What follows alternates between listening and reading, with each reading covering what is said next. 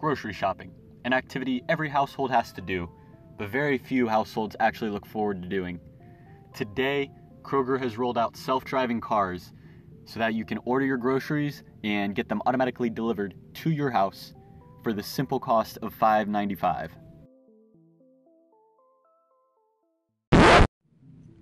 Scottsdale, Arizona, the first city in the world to get Kroger self-delivering groceries, in a partnership between Neuro, a self-driving car startup founded by two ex-Google employees, and Kroger, a national grocery chain in the United States. This partnership is allowing them to deliver groceries to anybody in Scottsdale, Arizona. You just go online, order your groceries, and with no minimum purchase amount and a flat fee of five dollars and ninety-five cents, you get your groceries delivered to your house without any driver. It's a very nice flat fee, five dollars and ninety-five cents, makes it reasonable. I would be definitely willing to pay five dollars and ninety-five cents to have all of my groceries delivered from Kroger straight to my door in a self-driving car. This eliminates a lot of time that people currently spend walking the aisles of grocery stores, finding what they want, and replaces that with the ability to scroll through an app, select the items you want to add to your cart, and then save that cart so that in the future, you can have that same cart get delivered to your house, saving you time as well as the fuel resources to get to the store. And it actually, in my opinion, helps the environment, because rather than having ten cars all drive to the grocery store, leave those cars parked in a parking lot for an hour while you shop, and then wasting that energy to drive back, one single self-driving car can optimize the route, so thus optimizing the resources needed to drive to all ten of those houses, delivering those groceries, while the families that occupy those houses can go and do more meaningful t- stuff with their time. They don't have to do this task anymore because it's automated for a very low cost. The barrier to entry is doesn't exist unless, well, the only barrier to entry is geographic, because the only city that it's currently available in is Scottsdale, Arizona. As long as this is successful, I see no reason Kroger shouldn't continue to roll this out. Which brings me to the next point. Why is Kroger here?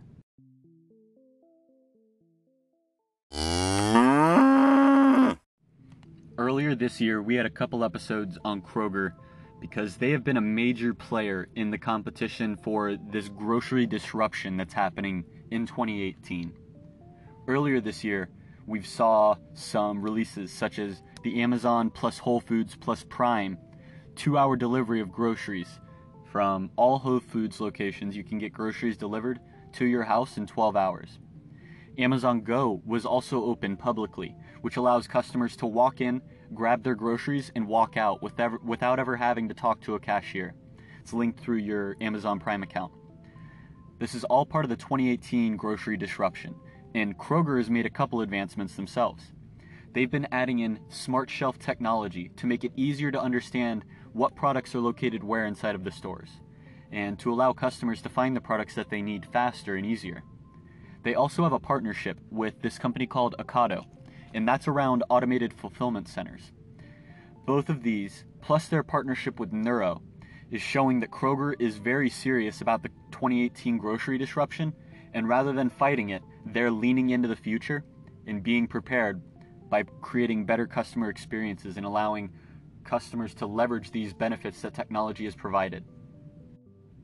But how will this change grocery stores? One potential is grocery stores will lose all of the aisles and lose all of the customer-centric focus, and rather than having a small back end and a very large front end of the store, we might see a shift where the back end slowly start to get larger as the demand for self-driving cars and less people are actually visiting the stores, and a smaller front end because less customers actually need to visit the stores to get what they need.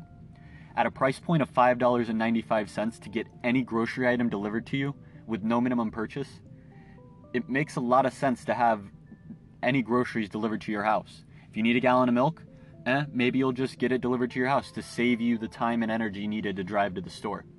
And if this becomes a big enough trend, I, why would Kroger continue to put all of these resources into having a large front end of the store where the back end of the store is where all of the work's being done? It's reminding me of a parallel with software development and having a really well built out front end and a really beautiful marketing website versus a back end that has a lot of services, A P I fulfillments, and database requests. really powerful services have fully built out large backends. And you can have a service that looks very pretty and have a very well built out front end with very few services on the back end. It's not one that's better or worse, but they are two different options, two different strategies for building your business.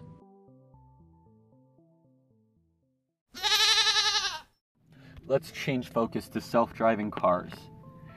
With self-driving cars, we increase our productivity while decreasing car ownership. Increased productivity happens because you don't have to focus on the aspect of driving. Rather than you having to go and pick up your groceries and get them and then drive your car back, meanwhile looking at the roads, analyzing signs, analyzing traffic as well as other pedestrians walking around, the car does it for you. So you're able to channel that attention somewhere else, whether that's on the news, on social media, on what your family's doing, on your business.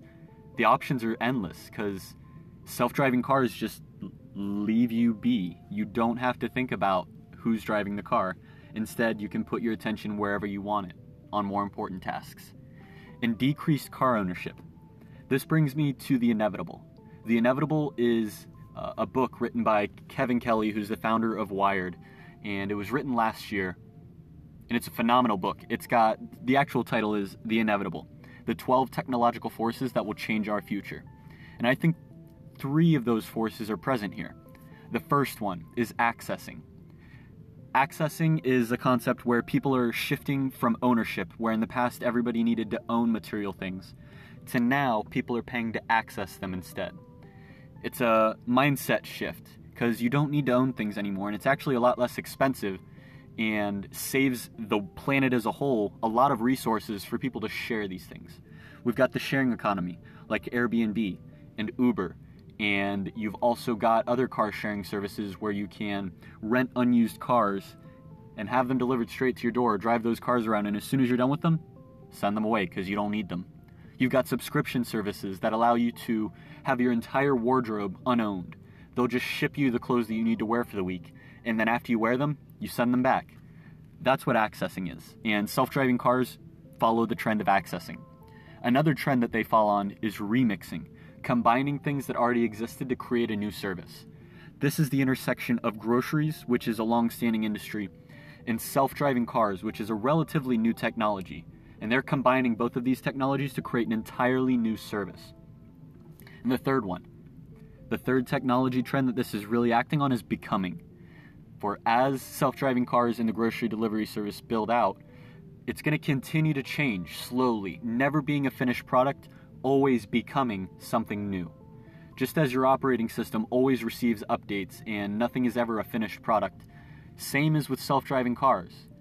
With artificial intelligence, the cars can always get smarter. And Kroger, as we've seen, is continuing to add on partnerships to augment its service to make the services that they have more powerful and more complete and to deliver a better experience for the end customer. Accessing, remixing, and becoming are the three major trends that I saw with grocery plus self-driving cars with Kroger partnership. The last thing I want to talk about and is, that, is an idea that came to my head while I was reading the articles about this new partnership between Neuro and Kroger, and that's A P Is with cars. Maybe services like Kroger and Uber and other big companies who are getting into self-driving cars will open up A P Is to allow external developers to either augment the service or to replace the service. Augmentation of a service might look like Spotify using A P Is to connect with and play music inside of self-driving cars, or a company that is focused on new keys to be able to allow car doors to open up with voice rather than with a hand, or by motion rather than using your hand to open up the door. The opportunities are endless, but to have an A P I to allow developers to collaborate in the space of grocery and self-driving cars, there's a lot of potential there, and I don't think anybody's thought of it yet. Another option is car as a service. This falls off of platform as a service, architecture as a service, software as a service, all of these different ways that we're creating new services around things that didn't exist in the past. What about cars as a service? What if as a company, I can use A P Is to deploy a fleet of cars and to have those cars execute on my service and to have that demand scale up and down, and to have my fleet of cars scale up and down based off of the demand that I'm receiving. If I am a flower delivery service, I might want to use three cars on Mother's Day to deliver all of the grocery, all of the, the flower orders that I have automatically. But I'll only need three cars on Mother's Day. The day after Mother's Day, I'll only need one car, but I don't want to have to make that decision. So having a cars as a service platform would allow self-driving cars to be deployed to different businesses, to be scaled up and scaled down depending on the need. This saves companies resources, and it also saves our planet pollution, as well as wasted time and cars on the road. It's going to eliminate traffic, and it's also going to increase the productivity of humans. These are just ideas and theories that are bubbling around in my head, but the crazy ideas of today become the reality of tomorrow, and I'm here trying to make it happen. If you've got any ideas or thoughts on groceries and self-driving cars, call into the show. I would love to publish your thoughts. Otherwise, I will catch you tomorrow. See you in the future.